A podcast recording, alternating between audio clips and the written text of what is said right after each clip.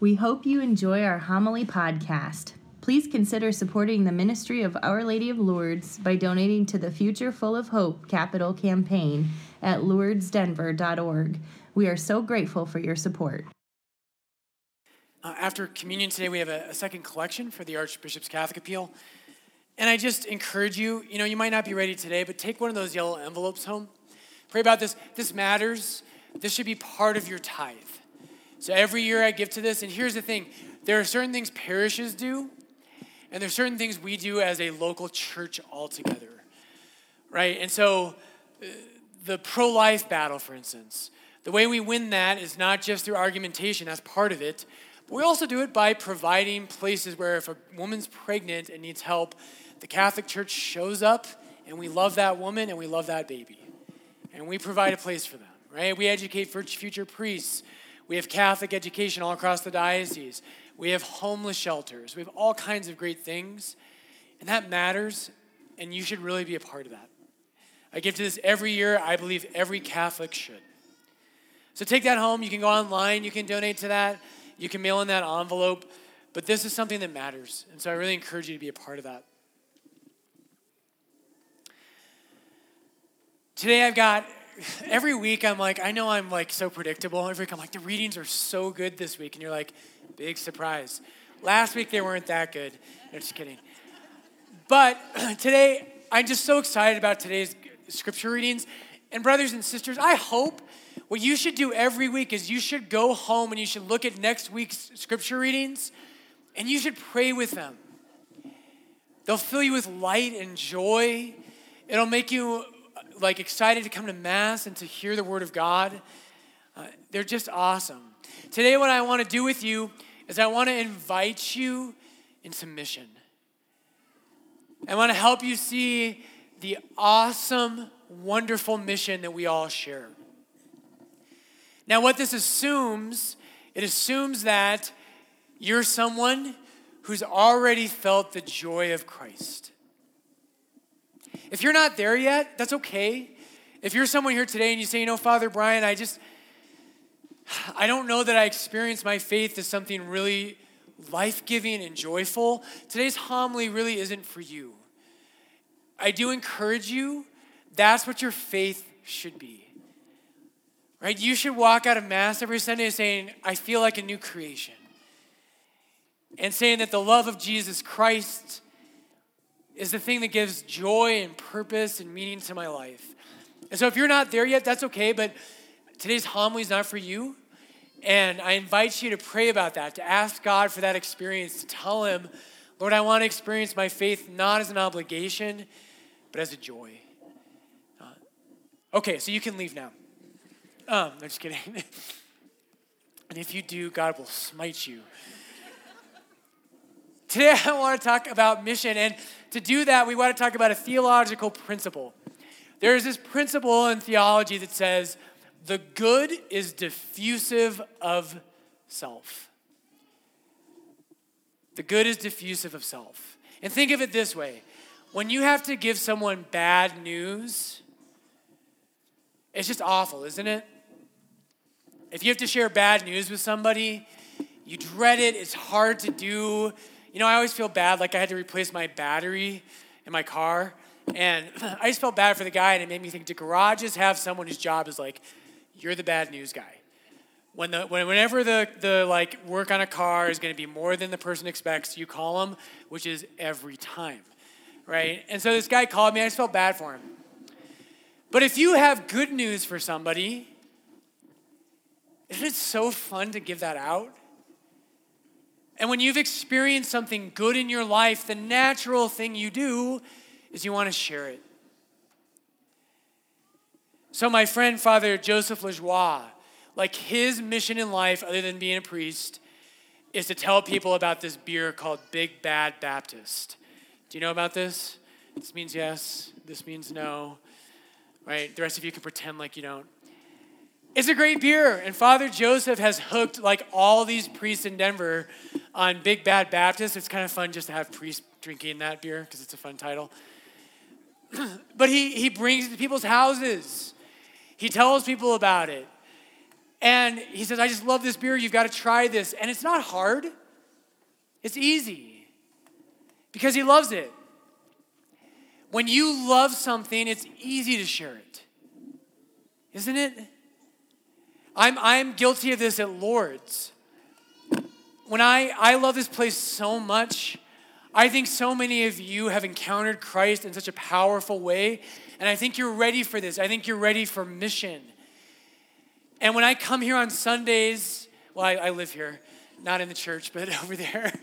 But when on Sunday Mass, I walk away and it's just, I love being here. I don't want Mass to end. I love being with you.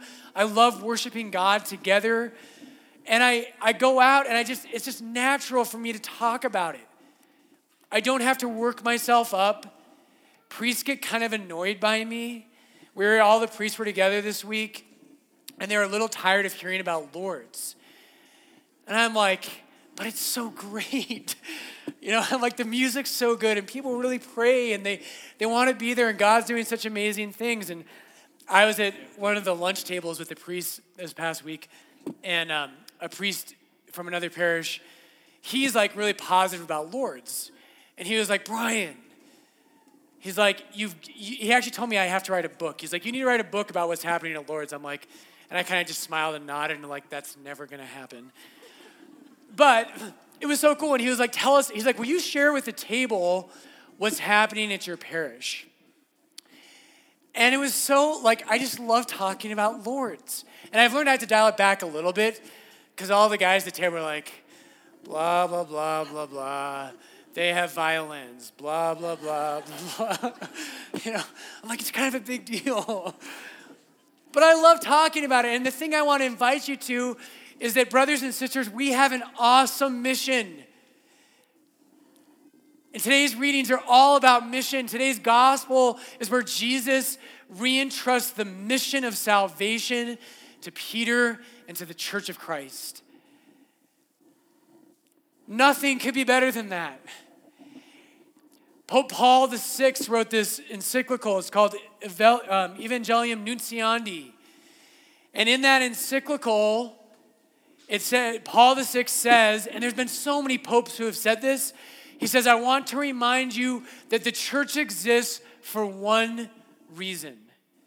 And that reason is to evangelize. The church exists to evangelize. What does that mean? To evangelize in Greek, it means to share the good news, to proclaim the good news. And if you have that love in your heart, if Christ is broken into your life, it's just so natural. You might not be good at it. That's okay, you'll get better.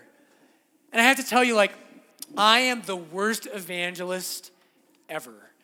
I know you don't believe me, but I have screwed up so many hundreds of times. When we get to heaven, God's gonna play you the, the like low light reel of Father Brian, and you can be like, oh my gosh. My first Bible study, I kid you not. So when I was leading Bible studies in college for Focus, Focus used to invite me to summer trainings to teach other missionaries what not to do.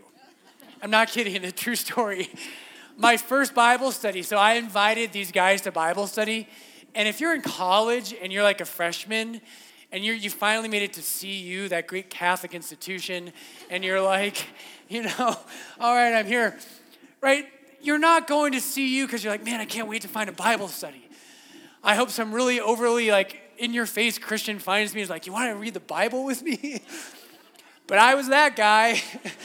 And I was like, I found these freshman guys, and I was like, hey guys, I'm leading this Bible study. And somehow they like couldn't find an excuse to get out of it. And so these like four guys showed up to the first time I ever led a Bible study. And they're like, you can just tell they're like, how do I get out of here? And so we sat down, and I'm like, I'm so excited. I'm like, God's gonna do great things. And I was way over the top. And so what I did is I opened up one of the most intense Bible passages in the entire New Testament, Hebrews chapter 11. And Hebrews chapter 11 is all about martyrs. And I was like, I opened Hebrews 11 and I was like reading this passage, and there's a passage in Hebrews 11, it says, it talks about these martyrs. It says, they went about uh, clothed in sheepskins, and they hid in caves and dens of the earth. They cried like that. And they were, and it says they were sawn in half, which is what happened to Isaiah the prophet. And I was like, and I literally sat down with these college freshmen and I was like, that's where we're going. right? Okay. Worst evangelization moment ever. It was so bad. But here's my point of those four guys who showed up that day, two of them ended up entering seminary. They, they actually ended up leaving too. I don't usually tell that part.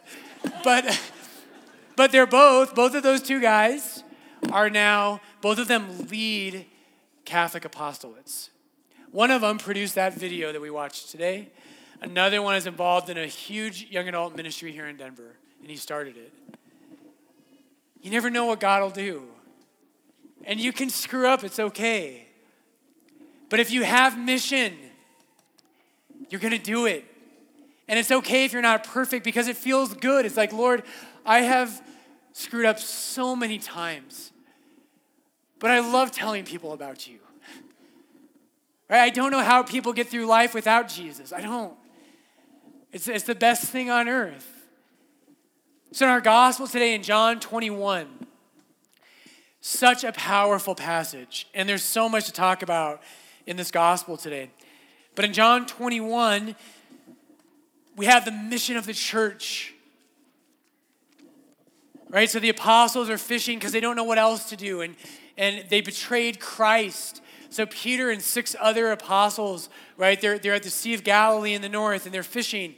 And the scene is meant to remind us of the first time Jesus called Peter in Luke chapter 5. And so Peter's fishing, they can't find anything. And in the first time in Luke 5, the same thing happened. Jesus tells Peter, he says, Hey, put your nets over here.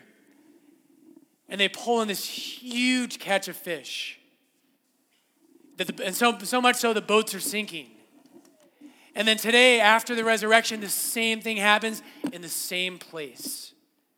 And Peter thinks he's done. He thinks he's betrayed Christ. He denied him during the, the passion. And he goes back home because what else would you do? If you felt like you betrayed the Savior of the world and you were a total failure, I'd do the same thing. I'd say, Well, Lord, I, I, I didn't make it as a priest. I guess I'll go back into accounting or something. I don't know. So Peter goes back, and Jesus reinstates him in the same place. He says, Put your net over here. And they catch 153 large fish. Now, hang with me, this is so cool. Why 153? I know what you're thinking. Jerome's commentary on Ezekiel. That's right. That's right. No, there's a bunch of theories. We don't know why 153 for sure. There's been a lot of theories. What everyone agrees about in, in this passage is that this is about the mission of the church. That the church, the net of Peter, is going to catch all the fish of the world. In Jerome's commentary on the letter or on the, the prophet Ezekiel, Jerome says that in Christ's time, the Greeks had numbered 153 species of fish. And they're all caught in Peter's net. And I have one thing, this is a bit of an aside for today's homily, but I just want you to hear this. When Simon Peter, oh, that's a little bit later, sorry. Uh, so Simon Peter went aboard and hauled the net ashore full of large fish, 153 of them right? A symbol of all the nations. Although there were so many, the net was not torn. Here's an interesting thing. When the early Christians read this passage, what they tell us, the word for torn is skizane, which is where we get the word schism. And the early Christians tell us that there is one net of Jesus Christ, and it belongs to Peter. There's one church, it is universal, and it carries all the nations of the world. Now, I know there are some of you here today. I know you're not Catholic, some of you, and I want to invite you. There's one net, and we belong together. And I really believe that, and the early Christians believe that. That Jesus founded one church. And my, one of my biggest prayers is always that we as Christians, that, that we can be reunited in the one Catholic Church. So Peter goes on mission. Right? And he's sent out. Now, here's the thing think about if you were the apostles. These are uneducated, normal men. And Jesus is going to send them out to say, there's 153 nations, right? 153 fish. Go and catch all of them with the good news. Right? The good news that people are loved, that there is resurrection, that Christ has made all things new. And I want to encourage you, brothers and sisters, you're a part of that. Imagine this. I, I told the last Mass, you know, we, sometimes maybe you think about heaven. I hope you do. Right? And heaven's going to be amazing. And sometimes I wonder, you know, Lord, after day like, you know, 18 billion, 365 million, after that day, am I going to be, am I going to get like bored of heaven? And you know you won't. The joy of heaven is beyond what eye has seen or ear has heard. Heaven is the best thing ever. But imagine this. I was praying with this this morning in my holy hour. Imagine this. I think there's one thing better than that. There's one thing better than going to heaven and having endless, perfect joy. There's one thing better. Imagine if you make it to heaven and you walk in, right, and your heart is flooded with the fullness of perfect joy. And you see Christ and the Mother of God and then imagine that there are five people there who welcome you who never would have made it if it weren't for you. Imagine that. Imagine if you were welcomed to heaven by the souls that never would have found it, that never would have found Christ if you hadn't have shared the good news with them. I hope for that. I hope for that. And I want to, I hope I have, you know, I don't know, I don't want to be greedy, but I hope I have more than five. But, but wouldn't that be amazing? And you spend all eternity with those people. Brothers and sisters, today, and this brings us to our first reading. In our first reading, the apostles rejoiced. The Sanhedrin brings them up they beat them physically, right? They get beat up, and then they admonish them never again to teach in the name of Christ. And in Acts chapter 5, it says the apostles rejoiced because they had been found worthy to suffer for the sake of the name. It sounds just like that beatitude, doesn't it? In Matthew chapter 5, verse 11, it's just like Jerome's commentary on Ezekiel. Matthew 5 11, Jesus says, Blessed are you when men revile you and persecute you and utter all kinds of evil against you falsely on my account. Rejoice and be glad, for your reward is great in heaven. For so men persecuted the prophets who were before you. I don't know if you've had this yet. It's never easy to be persecuted or have people angry at you. But I will tell you, I've experienced this. There are times when people get mad at me because I did something stupid. I know it's hard to believe that. But that happens. And that's just my own fault. But when I have taught something that is the teaching of Jesus Christ and people get angry at me, I know it's for the sake of the mission. And it's a joy to serve the King of Kings. And my mission, right? That mission gives me joy and purpose. And even when it's hard, Lord, I can do it because it's so good. And I want you to be a part of that. Now, when we forget this, brothers and sisters, when you forget your mission, when Catholics forget their mission, the church becomes weird. Have you noticed this? The church gets weird when we're not on mission. It's like having a bicycle that you never ride. Right? A bicycle is designed to go somewhere. The church is designed to evangelize. It is for others. And when we don't do that, it's like you have like a bike and you don't know what to do with it. You're like, should I put it on my wall? Like, what do I do with it? It makes no sense. When we don't evangelize, when we're not going out and sharing the good news, Catholicism becomes weird. And you know what happens. You go to churches, and where all the energy is, you walk in, and people are going to church, and they say, they kind of freeze, and they're like, they're in my pew. That's my pew. I've sat in that pew for 34 years. How dare they? When we don't go on mission, and we lose the center of the gospel, we fight amongst ourselves. People leave the church and they say, well, you know, Our Lady of Lourdes, you know, they changed the music, so I'm, I'm going to become a Unitarian. You laugh, it happens. And people tell me sometimes, and they've missed it, right? The church doesn't exist. Music's important, it's good, it's beautiful, it matters, but that's not the centerpiece the resurrection is, the divinity, the saving love of Jesus Christ. That's the center.